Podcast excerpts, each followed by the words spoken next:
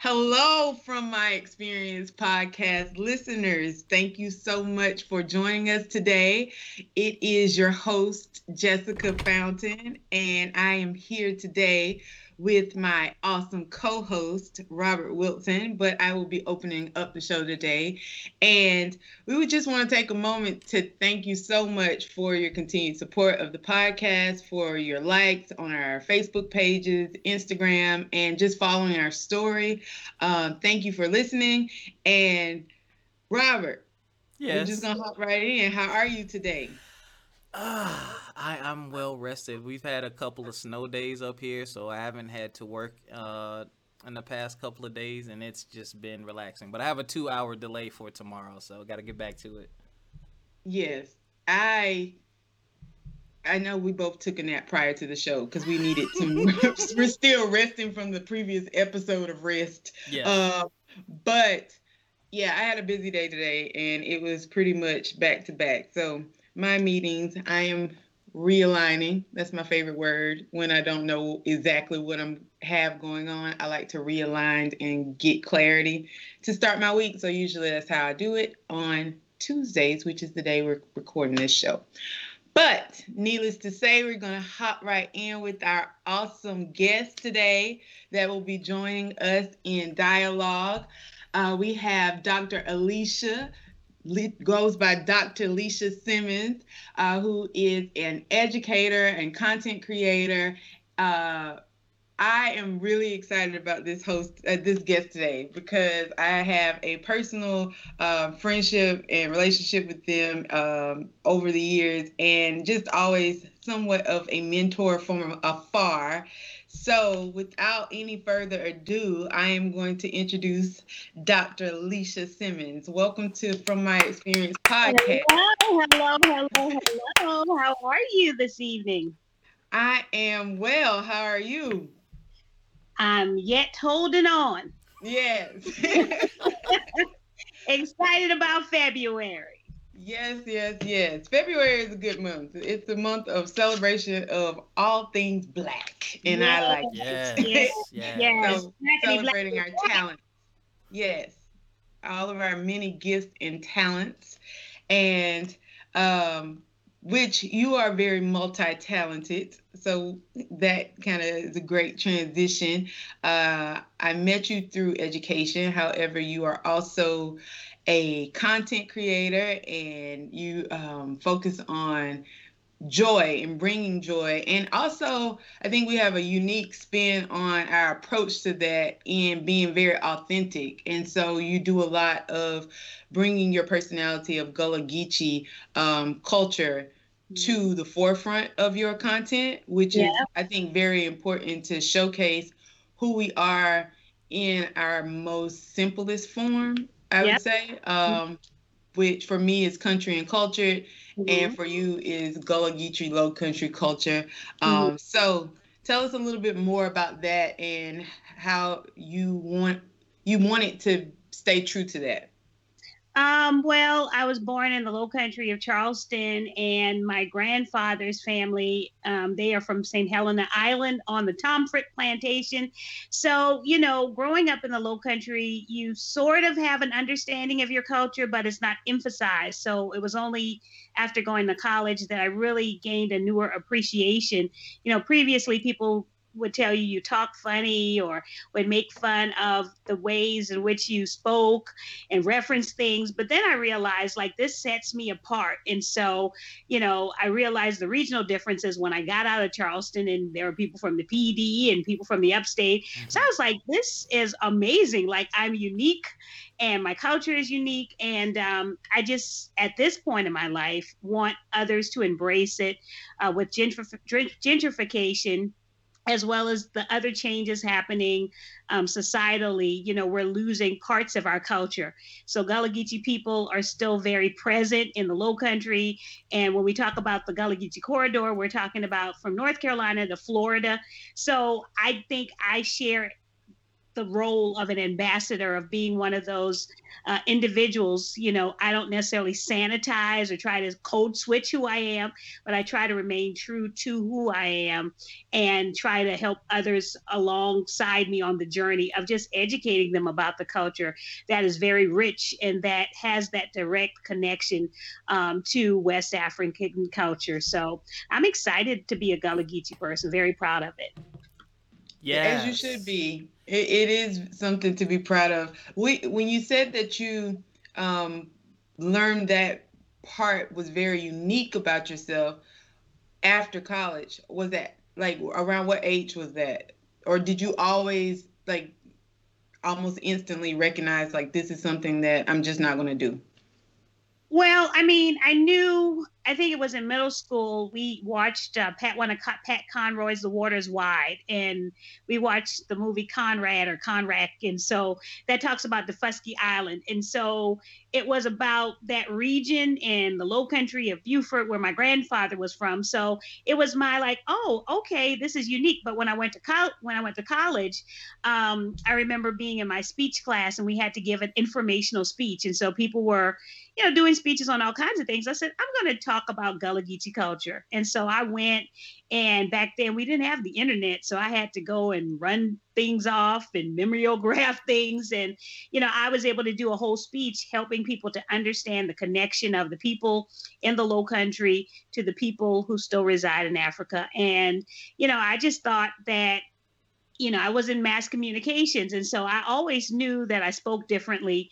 And, you know, while some people had a twang, you know, I had this very um, rhythmic way of speaking. And I knew it would be a challenge for broadcast, but I was still, you know, willing to embrace who I was.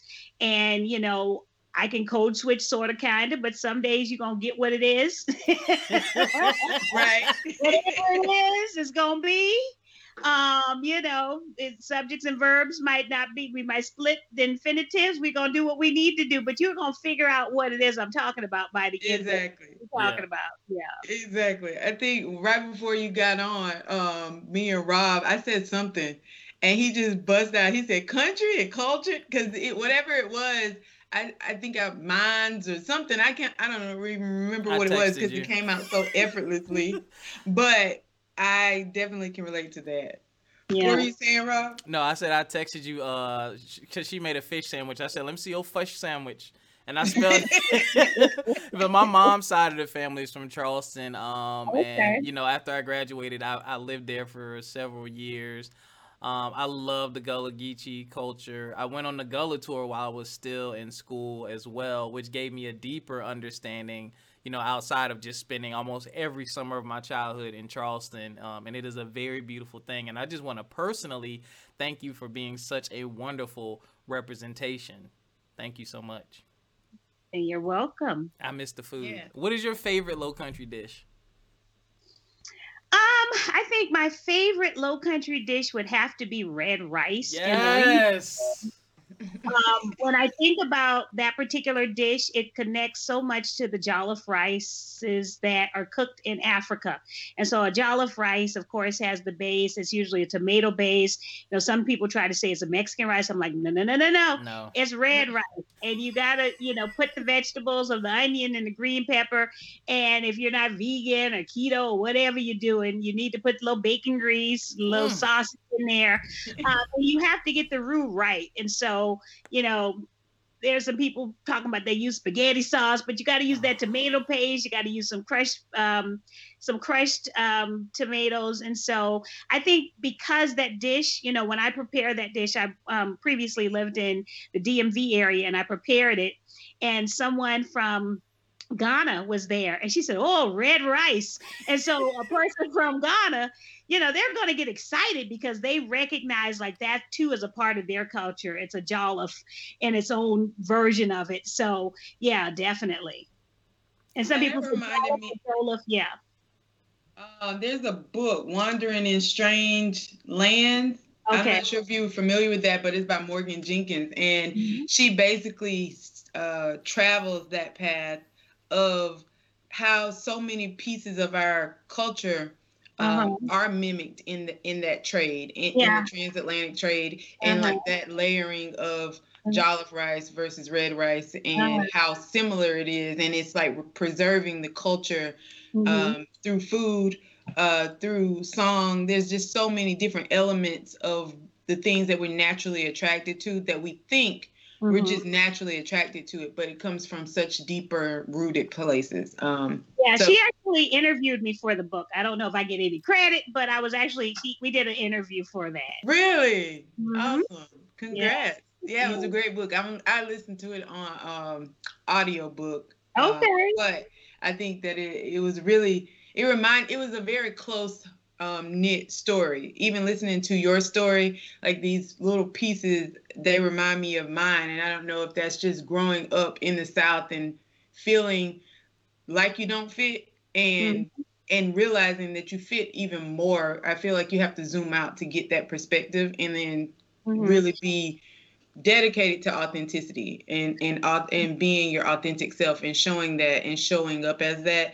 Um, and I want to talk about your book um, mm-hmm. in just a minute, but since we're on the subject of food, mm-hmm. that is another area that just healthy living and healthy lifestyle that I have followed you um, in growing vegetables and um, really emerging yourself into a healthier way of living and keeping, you know, still making dishes, but balance and mm-hmm. finding mm-hmm. that balance that at one point wasn't a choice I feel like it wasn't a choice for us to actually have the best of foods. Mm-hmm. Um, so we made these foods our own, and now it's like taking, extracting from that the the the history and value in it, but then also putting a healthy twist on certain things. So, um, how did you navigate to your food journey?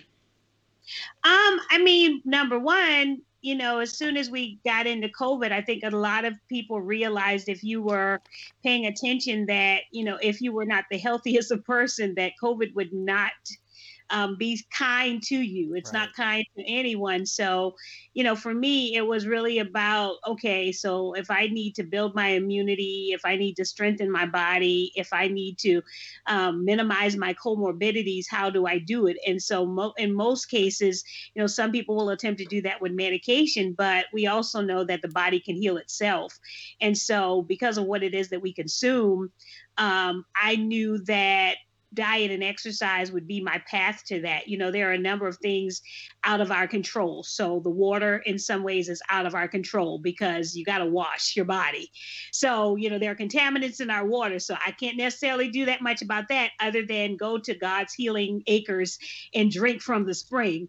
Um, right. So, you know, I think people have to figure out what's what can you control? And so children right. can't necessarily control um, maybe what they are given to eat, but at some point in time, you can decide what is it that I can control. I can control um, what I choose to eat. I can control how I choose to prepare it. I can control how often I eat. I can control how late I eat. And then I can also control um, how I move my body because we also know that physical exercise uh, helps to heal the body.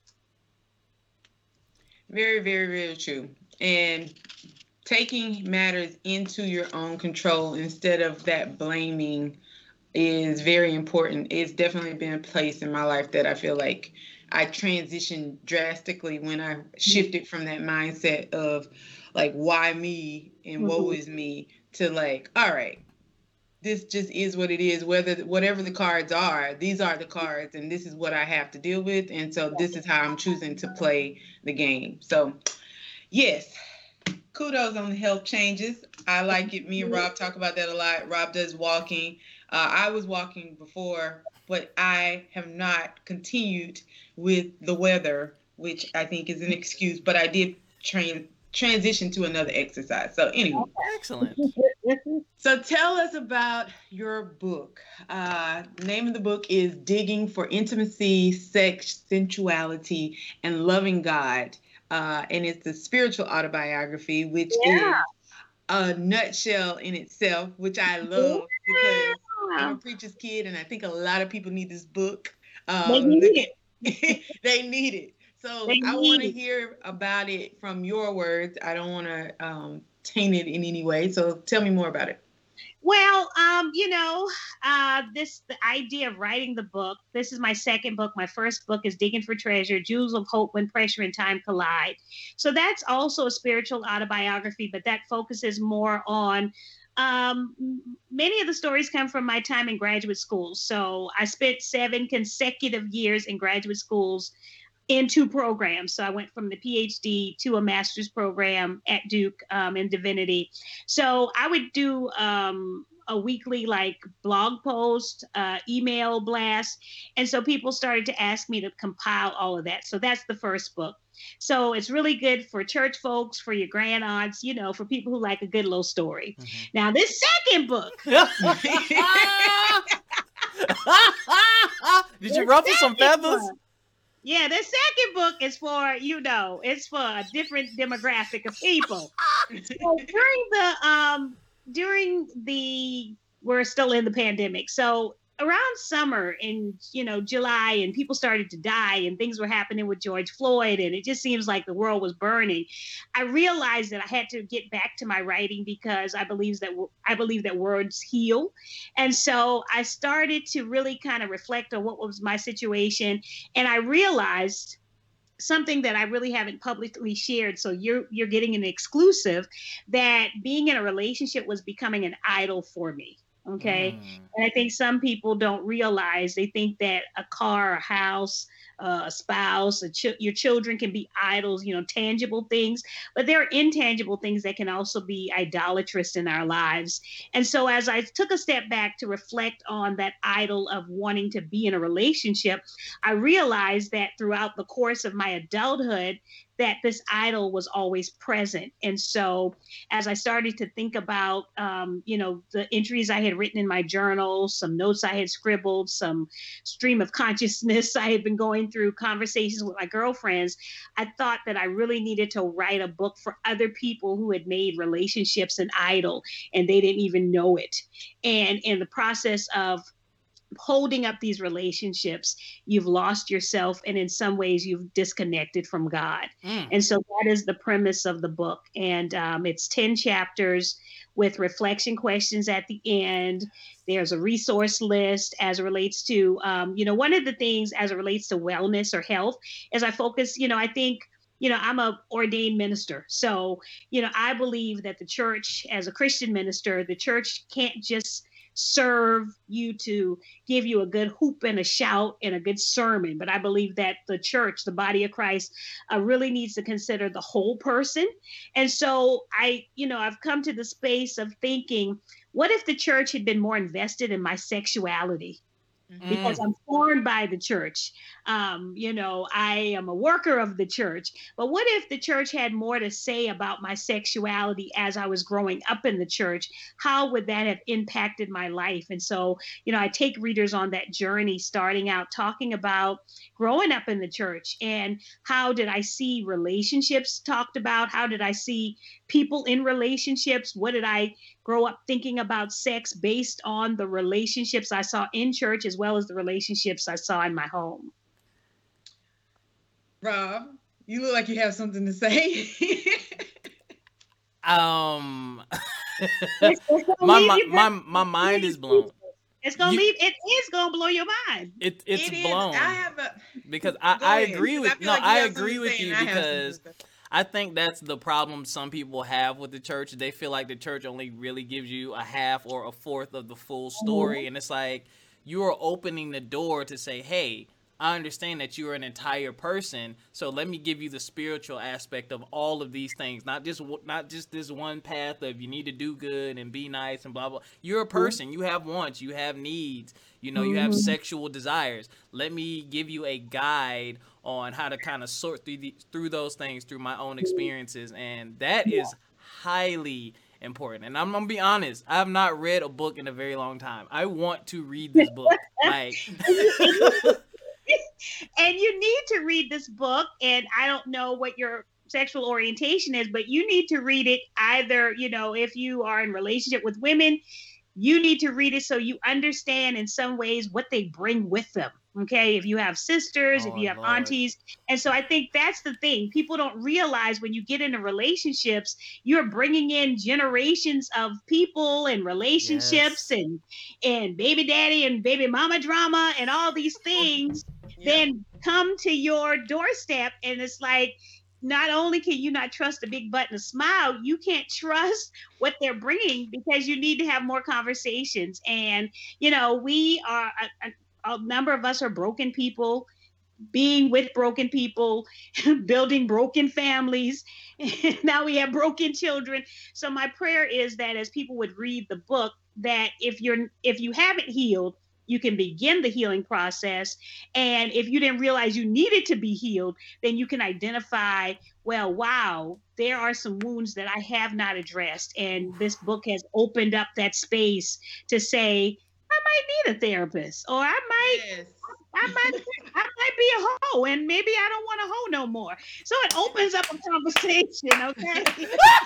wherever you are, wherever you are, you know what I'm saying? Wherever you are. It, I love this that. This is this is a very special message. Personally because I, I told you I grew up a preacher's kid and my own experience I was always the different one in my family and I felt I felt those pressures of not just pressures of growing up as a woman but then also pressures of trying to understand well why are these things certain things a certain way mm-hmm. or why is this talked about or what do what do they mean because uh, yeah. a lot was coded yeah. and and coded to not even make a lot of sense going back to you have to unlearn so much later yeah. in life and my uh, spirituality and sexuality and all of these pieces of myself as a young woman I, I would say maybe three years ago i kind of went on a journey of this I, I, was digging for intimacy of myself, like mm-hmm. loving myself, learning myself, mm-hmm. embracing mm-hmm. all of the pieces of me. Mm-hmm. And I definitely I, I took a, a, course, but the book, just in the premise of it, I can relate to it so much because mm-hmm. so many women are confused. I had a girlfriend say, Oh, you like a whole experience. And it wasn't an experience of like it, it's connection, not just in a physical sense of experience. It's like connecting on a certain level that for her, it was a dis like that you don't do that you don't you don't say i like you you don't say what what it is that you require or mm-hmm. certain pieces and so not to get too in depth because everybody has their own idea of intimacy but i do think intimacy exists between us all and it's not always this um, cookie cutter version that we've been fed or this very watered down version that we've been fed. And it's like if you don't if we don't take the responsibility as um, believers or as just not even christianity per se but spiritual beings we all have um, i don't know like a, a, a, level of intimacy that needs to be um, experienced. And so I definitely yeah. appreciate the book. And I and people, you know, if you look even beyond sexual intimacy, you see it in the Bible. You see David and Jonathan. People don't want to talk about it, but they had an intimate relationship. It wasn't sexual. It was just their spirits were intimate. Their spirits were connected. Yeah. And right. so people don't realize, you know, we, we just think intimacy is about jumping in the bed, licking, sucking, right. whatever you're gonna do, and that's not what it is. It's about, you know, that's why we say sometimes people have emotional affairs because oh. you develop an intimacy with someone because they hear you, they see you, they talk to you, um, they connect with you, and so that's, you know, I'm not a therapist, um, but you know, people develop very deep ties with individuals and their spirits appear to be knit together. And so, you know, I want people, you know, for some women, this book will be a challenge because it will confront things that they've always thought was wrong. Or in some ways, if you've been married a long time and you've never thought about intimacy in a broader sense other than what you got, mm. then you'll be like, whoa, okay. Um, you know, I think it also kind of will help people to understand you know, intimacy, if you're intimate with someone, the goal is that you're satisfying them, especially with sexual intimacy, and they're satisfying you. Some people don't even know what that means. Some people are just, you know, if you think back to the color purple, Emma Celie right. laying there, how, and then, you know, he, she asked the wife, how did that on top of me? Like there's right. no intimacy. These right. are people just going through the acts. And so, you know, I think there are people in marriages just going through the act of sex and not necessarily experiencing that deep intimacy that can be accomplished even when the act does not exist. So when I say seeking for intimacy, I'm talking about you know, searching for someone that you connect with, searching for someone who cares about you deeply, searching for someone who cares about you if there is no sex. Um, and so we we've all been on this exploration, and we know with women, sometimes we might choose to have sex, but technically we don't want the act of sex. We want the intimacy. We want to be held. We want to be talked to. We want to cuddle. We don't necessarily want you rubbing on we don't want you grinding on us we want you to be talking to us okay we want yeah. you to be stimulating our minds but as a negotiation we'll hop in bed with you because we're like well maybe he'll hold me for 30 minutes and you know that mm. usually doesn't happen so it's that digging process and you know i call it the digging for set digging for treasure series so this is the second book in that series because i think we're always on an adventure and excavation of trying to find something that we are in need of. Oh my goodness. I can flip my entire dating life upside down. what am I gonna do? No, be um, a better man. Be a better man. Be a better man. Yes.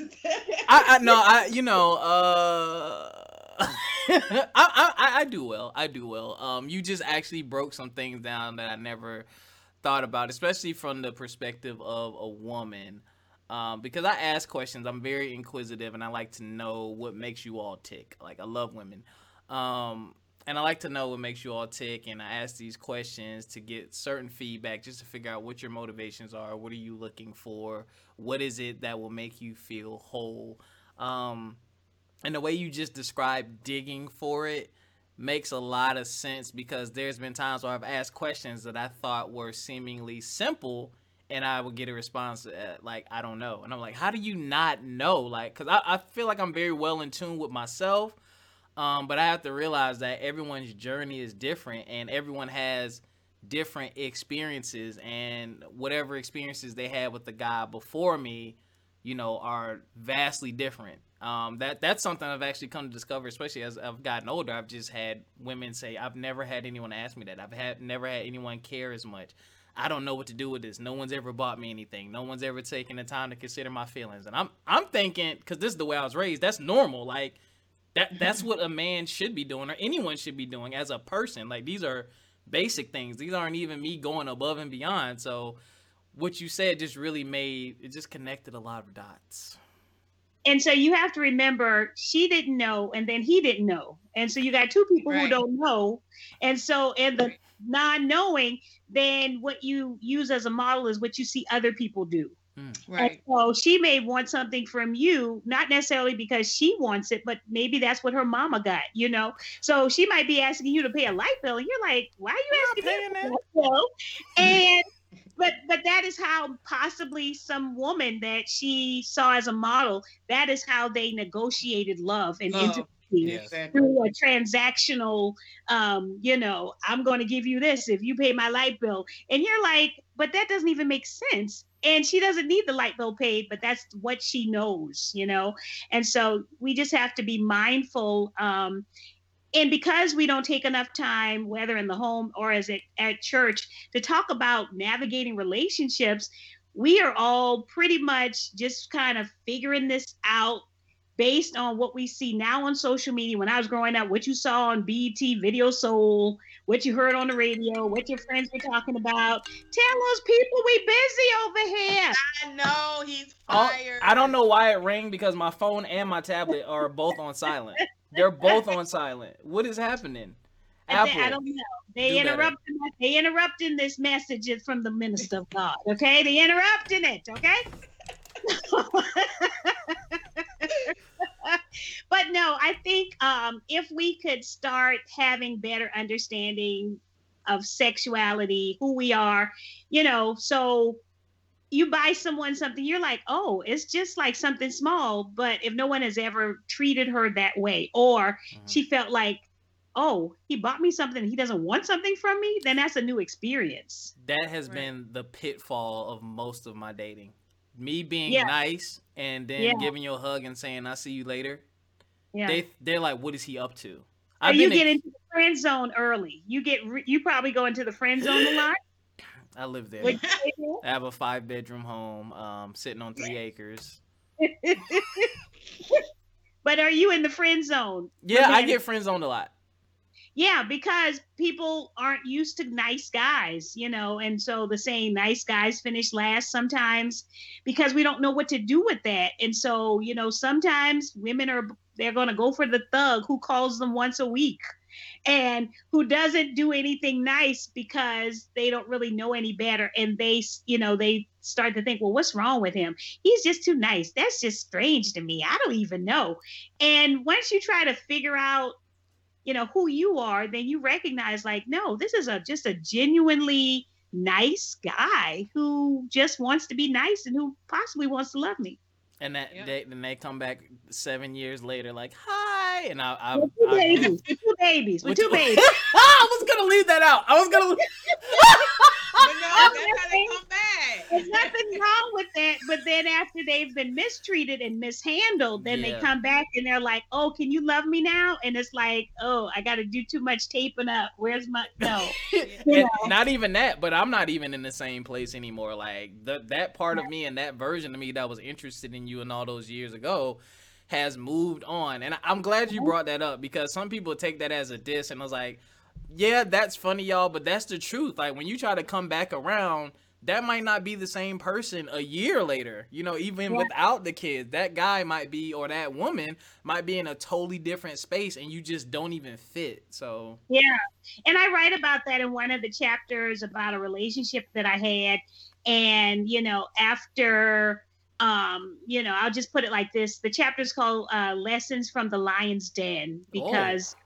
This guy that i dated he was from barbados he called himself a lion and so that book sounds spicy go ahead i'm, I'm listening and so um, we tried to reconnect years later and it just did not gel emotionally physically we were in different places and so while there was a lot of passion, you know, at once in one season it just did not exist. And so it's like, yeah, no, we're not doing this. Yeah. Hmm. I how do you feel about sexuality, the, the female sexuality? Because I feel that so often sexuality is a card that is given to the man, mm-hmm. and we are sexual beings. And I know um, I would per- just like to hear your point of view specifically from the fact of a more spiritual based perspective um, because I, I think we are definitely sexual beings and mm-hmm. That is a card that a lot of people like to dismiss when we when we act as such and i'm not talking about overacting mm-hmm. just acting as a sexual being um, well, you know, time doesn't permit for us to talk about the ways in which women use their sexuality in the Bible or the ways in which their bodies were used. And maybe they didn't even give permission for their bodies to be used. If you think about a Hagar, she is a slave woman and she has sex with her master and you know it's not like hagar was like hey how you do no hagar wasn't doing that and so there's that aspect of sexuality and then right. we saw um, some instances in the bible where you have a ruth and you have some other characters who use their sexuality to get what they want um, and so you know i think we don't really talk about the fullness of sexuality as it relates to you know i talk about in the book um, we're trained as young girls, especially young church girls, don't do it, but nobody tells us what not to do. Nobody talks about, so a boy might be sat down and you might talk about, okay, you're going to have wet dreams or you're going to have these issues. You might have an ejaculation. Nobody talks with us about um, how our body parts are stimulated. And so, right. you know, it really comes to I think in some ways helping a woman even understand her anatomy, um, what we'll be stimulated because that's what gets us into trouble. They tell us not what not to do, and then we hit, you know, puberty and things start tingling. And nobody yep. told us about tingling. Right. And then somebody yeah. touches the tingle, and then from there it's a wrap, okay? Because yep. nobody told us the way our body would respond to touch, to sexual touch. And of course, in the book, you know, I talk about, you know, there have been um, women who have been touched as well as males, but there have been people who were touched inappropriately. So for them, they didn't have a choice in how they were first experiencing sexuality or first ex- tapping into um, their sexuality. So that's an issue in itself.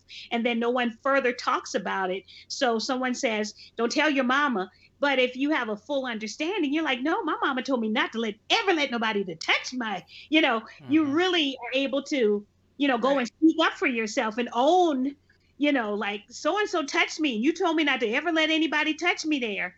Um, and so, you know, I think even adult women don't really understand the fullness of their being. And there are adult women, you know, I can't say I've surveyed all of them, but they've never had even, you know, uh, they've climax. They've never climaxed. They've never had the fact. Full, they've never experienced the fullness of sex, and so they've been with they've they've done the act.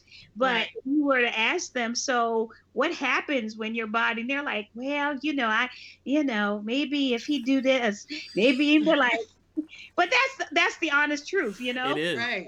So it the book is. is very raw and honest, and some church people are gonna be like, "Lord, give her. She needs to just give all of her certifications because she's a heathen. But we would not be here if people did not get together and have sex. I think right. I think that is why I think it's a very necessary yeah. word, and I think yeah. it's a timely word, and I think that we have learned that ignorance uh, is not bliss in the end. Like yeah.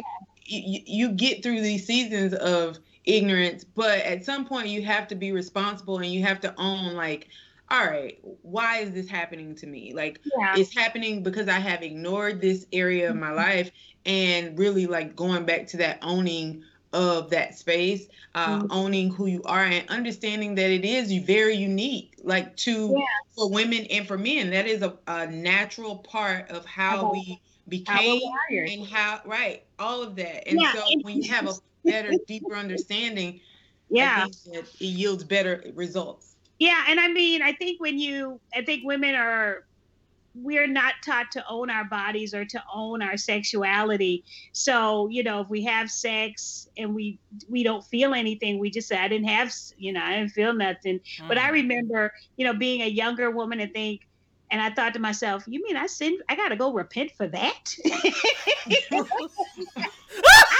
gotta for that? That was a waste of a sin. that was a wasted sin there. It was not a wasted sure sin. Other women have had that experience. You were like, I have just wasted a sin. I gotta go to the altar right. and fast for that.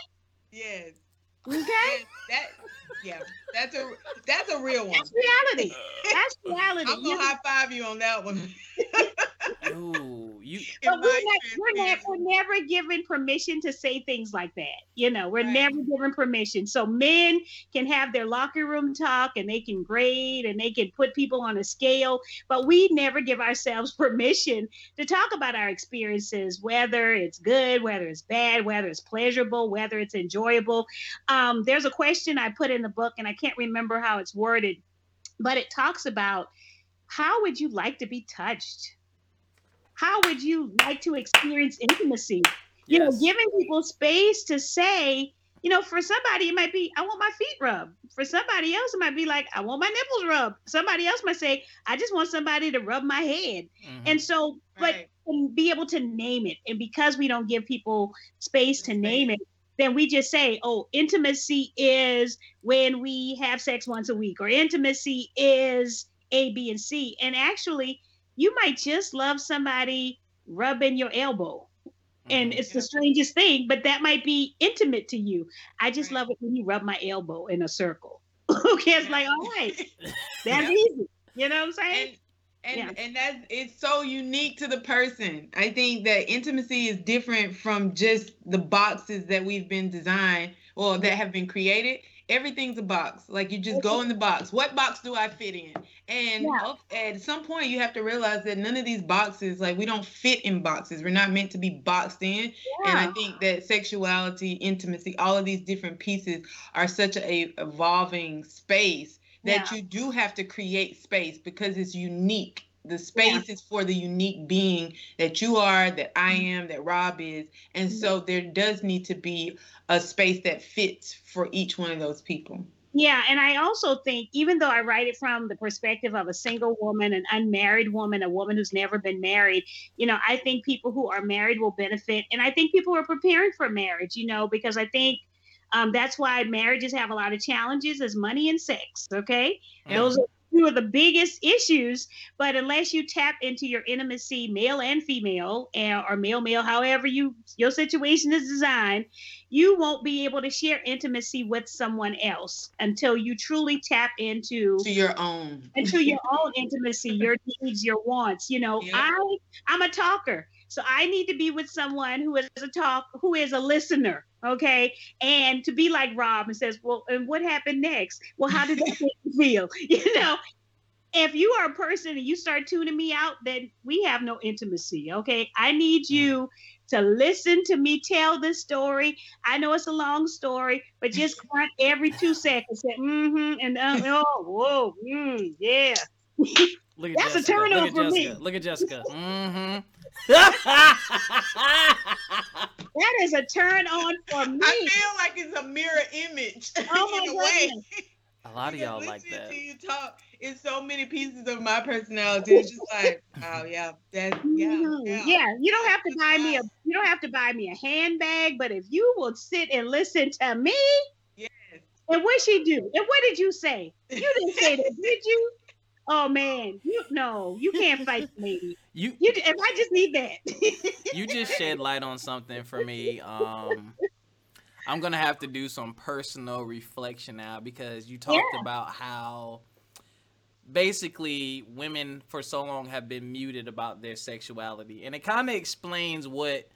This is just my opinion, my perspective. It kind of explains what we're seeing nowadays with some some of these challenges, the way women are just expressing themselves I think so many women with loud voices have come out and said, "Hey, we can talk about this stuff too. We can do this too." And now there's this an explosion of it and we're trying to figure out some some women are like this is how I want to express myself, this is how I feel, and I feel like some are kind of like and men too, or some are kind of like, "Well, I'm to hop on this wave." Nah, I'm not with that. Let me try this one. Nah, I'm not like that. So it's like we're figuring we're trying to figure it out as we go along because this is the first time we've really been able to just be open and free with this kind of conversation. So I kind of like you changed my perspective on quite a few things because I never thought about it like that. Um, yeah, but you have to. It means you know. Hopefully, my prayer is that the book "Digging for Intimacy: Sex, Sensuality, and Loving God" Um, available on Amazon on February the 9th. That was,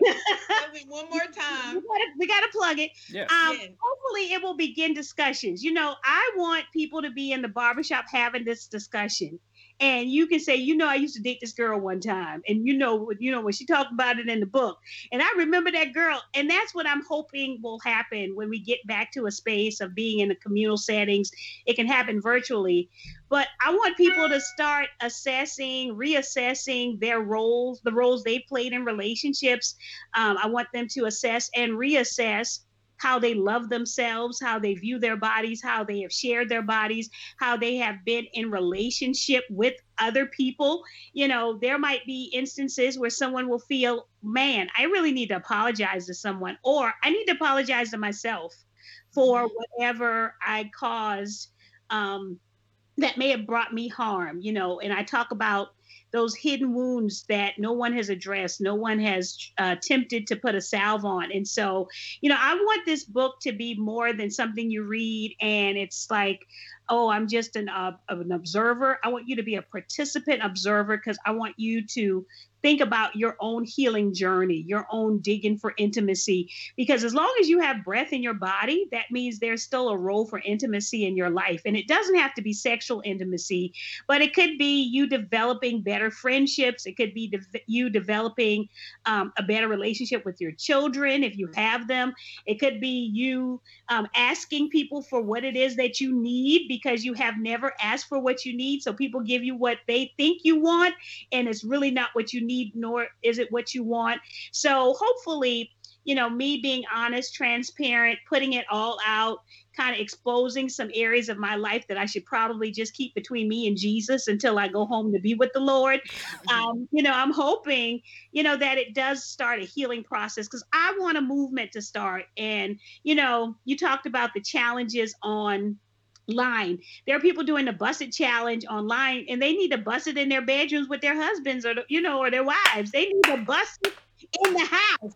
But as you said, social media has said, "Oh, you can be sensual, you can be sexual." But how about you try to figure out so how do I not just bust it online, but how do I take that same energy and I bring it into whatever relationship that I'm in. Yes. If if in fact it's a romantic relationship mm-hmm. and we busting it. and then, and then, Keyword we. Know, we.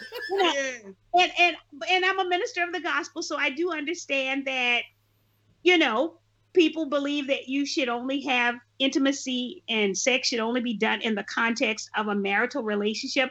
But I'm also very um, I just know that the reality is people are having sex. And so if you are having sex, I want you to just honor God. I want you to honor your body and I want you to honor your partner. And at the end of the day, you and God have to have a you and God have to have the conversation about what has happened. We all have to give an account for ourselves.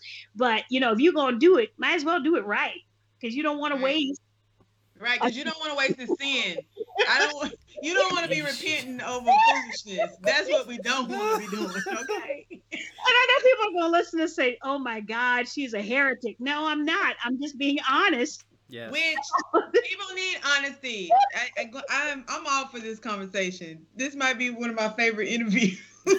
like, because I I lived in that box. I grew up in the boxes, and I, it, it's such a there's so many lessons taught that were not spoke. It wasn't like a traditional classroom lesson. Uh-huh. It was uh-huh. the lessons that you're just observing as uh-huh. a seven year old of how um, I mean, my grandparents slept in a different bedroom. So yeah. when they eventually went uh, separated and they were elderly at that, they were already like in their 80s. That to me was weird. I was like, why do they sleep? Like, but I remember being confused about it because at home my parents slept in the same bedroom so yeah. it it created and they made, and they made noise at noises at night sometimes yes right these things like you start you're pe- but you're piecing it together from you're the back side yeah you're piecing and, it and yeah, yeah, and I, and I write about that. I write about being in church. I, in, you know, I talk about love languages. I don't go into an in-depth discussion, but I talk about how we learn love languages early. So um, I reference a couple. They were in my church when I grew up, and um, the adults would always say, "Oh, he's always rubbing her butt, and he's always all over her in church." And I'm thinking, this is where I should be learning about why married people rubbing each other butt in church. I shouldn't be getting this message from Video Soul on BET right. about intimacy. Yeah. Like, so I appreciate them being this model outside of the box of we're going to do public displays of inf- affection, and we don't care if you're mad that we're at the altar rubbing on each other. And I appreciate that because now I'm like, okay everybody else in church looks like they don't touch each other. But right. this couple, oh yeah, and who wants to be a part of that club? Like when you're when you're young and uh, ignorant and not really fully shaped in your thought process, that looks like a boring club to be in. Like yeah. you don't want to be a part of that. So you tend to run to the video soul aspect of intimacy, which you find yourself going back to a, a major point of honoring your yourself, honoring God, and honoring your body, mm-hmm. you're not going to necessarily get that from this platform. And mm-hmm. so you're going to have to learn through trial and error, mm-hmm. mistakes and woes to come back to like, no, there is a more balanced way in order for me to experience intimacy, sexuality that also honors me, the person, the, the soul of me, honors my body, and I think honors God. I think yeah. when you match up with those people, that is a honoring in itself. Yeah, and so I think um, you know that's just that's the message I have. I'm sure there will be some pushback because people will say you don't need to be having sex, you don't need to be talking about it. But if we don't talk about it, you're gonna get in a marriage, you're gonna be miserable, and then you're gonna be in somebody's in, inbox or DM on Facebook or Instagram when somebody likes your picture too many times. Mm-hmm. Then you're gonna have a situation because you didn't come to the marriage, you didn't come to the relationship you know, saying, you know, being able, feeling free enough to say, you know what, I'm not satisfied and I don't want to respond to the DM messages. I want to make my relationship, I want to make my marriage um, work. I want to have fullness in it. And so, you know, that's what honors God. God is concerned about all of us, and God is not just concerned about me on Sunday. God is concerned about me who he knit me in god knit me in my mother's wombs. And so in womb not two wombs but one. Um, so you know i just want people to to leave the book feeling like one they don't have to feel so much shame because i think women carry a lot of shame about the trial and error. And some of us would not have had the trial and error if you had given us the pre-test to start with then we wouldn't have to go through the trial and error. But nobody gave us those lessons that we needed to really prepare us for womanhood Amen. Let the church say amen. amen. I don't have any further questions because, of course, I, I know we're on a time cap a little bit. But, Rob, did you have any other questions? I don't have any other questions. I do want to make a comment about the last thing you said, which is important. So, those of you who may have a problem with this book, do yourself this favor. Um, in this world of digital media, like you cannot, there's almost no way you can control what your child or children are going to see. And if they have friends, they're to see it, right? So why don't you take advantage of the opportunity of being their parent and sitting them down and having a discussion? Let them get it from a reliable source, that being you, so that when they're exposed to these things, they actually know how to navigate it. Because don't do this, don't do that, don't do this, no, no, this is bad. That don't work let me tell you, sometimes it makes them want to do it more. That don't work. it won't work. It ain't never work. It ain't gonna work no. in the future. And because there's this curiosity, it's like, hmm, so I shouldn't do it, huh? but I'm see. here, so yeah. you did it. yeah, or even so worse. part of it, like and when it, yeah there's so much questions yeah and, and i think can have age appropriate conversations you know sometimes i'll read the news and i saw a story about like a kindergartner performing fellatio on a classmate number what? one that child had to see it somewhere, whether it was a video, a movie, true. the parents. And so children are exposed to so much. And so um, you can have an eight year old and they know more than some when we were four, when I was 14 or 15, they may know more about what's right. going on because they have access to technology. So, you know, as you said, Rob, the goal is, you know, maybe the questions will be, you know, everyone has to figure out what is age appropriate for their children. Um, some children, they're not prepared for the conversation. I was talking with a friend who is raising a grandchild who's 13 and he said you know he went in to have the conversation about manly manly things and the 13 year old isn't ready because he hasn't progressed to that. He's still playing video games. You know that little button hasn't clicked on. So mm-hmm. but at least you know i applauded him for wanting to have that conversation. I said well just continue to have the conversation because one day the button's going to click on and um, you know he'll need to know how his body works how his body responds, why it's responding. You know, you'll have to have the conversation about whether he likes girls or whether he likes boys, and you you you continue the conversation. It's a continual conversation. Yeah. Yeah. Well, thank you so much, Dr. Simmons, for coming on, Dr. Lecia. I definitely enjoyed the conversation, and I would like to have you back uh, as a follow up after we take in the book, digest the book. I would like to have another discussion about this a little lengthier and in detail. So, okay, uh, do that. I'm excited. This is good. Yeah, and Rob, you know, I think you know, hopefully, I don't know you know what's going on with your dating life. But we are some complex creatures and you can think you have figured us out and we will change not only our wigs but we just gonna change on you. So you know continue your observation continue to listen and you know pray. I don't know what your faith journey is. Ask for discernment you know because sometimes you are working against wounds. So someone has been mm. wounded not by you but by someone two relationships ago and you're you're still having to um, nurture that wound to you know take care of that wound and it's not the wound that you created. So i just wish you the best brother. Why thank you. Why thank you. I'm very it's very casual right now but when i'm ready to get back back to them uh the real life dating the real life relationship streets i'll make sure i do that. Yeah, and you know what? You might want to give whoever the casual person is, give her a copy of the book and see how she responds. That'll tell you a lot whether she is able to one you know intellectually have a discussion about it whether she is able to answer the questions whether she is able to be honest with you about her past experiences that would kind of let you know you know okay is this a red alert?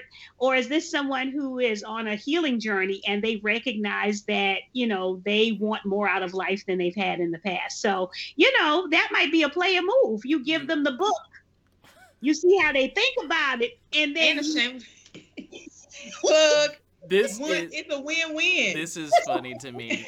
so I got I'm definitely gonna add your book because there's um, it's a um, win-win. Yeah, I'm gonna add your book to that to my repertoire for sure. And there is an ebook version, so there's going to be a softback as well as a, a, a ebook. And you know, if she says I don't read, you might want to run. I'm running yeah. If somebody doesn't read, I'm always scared of people say, I don't read. I ain't got time to be reading nothing. It's like, okay. okay. yeah.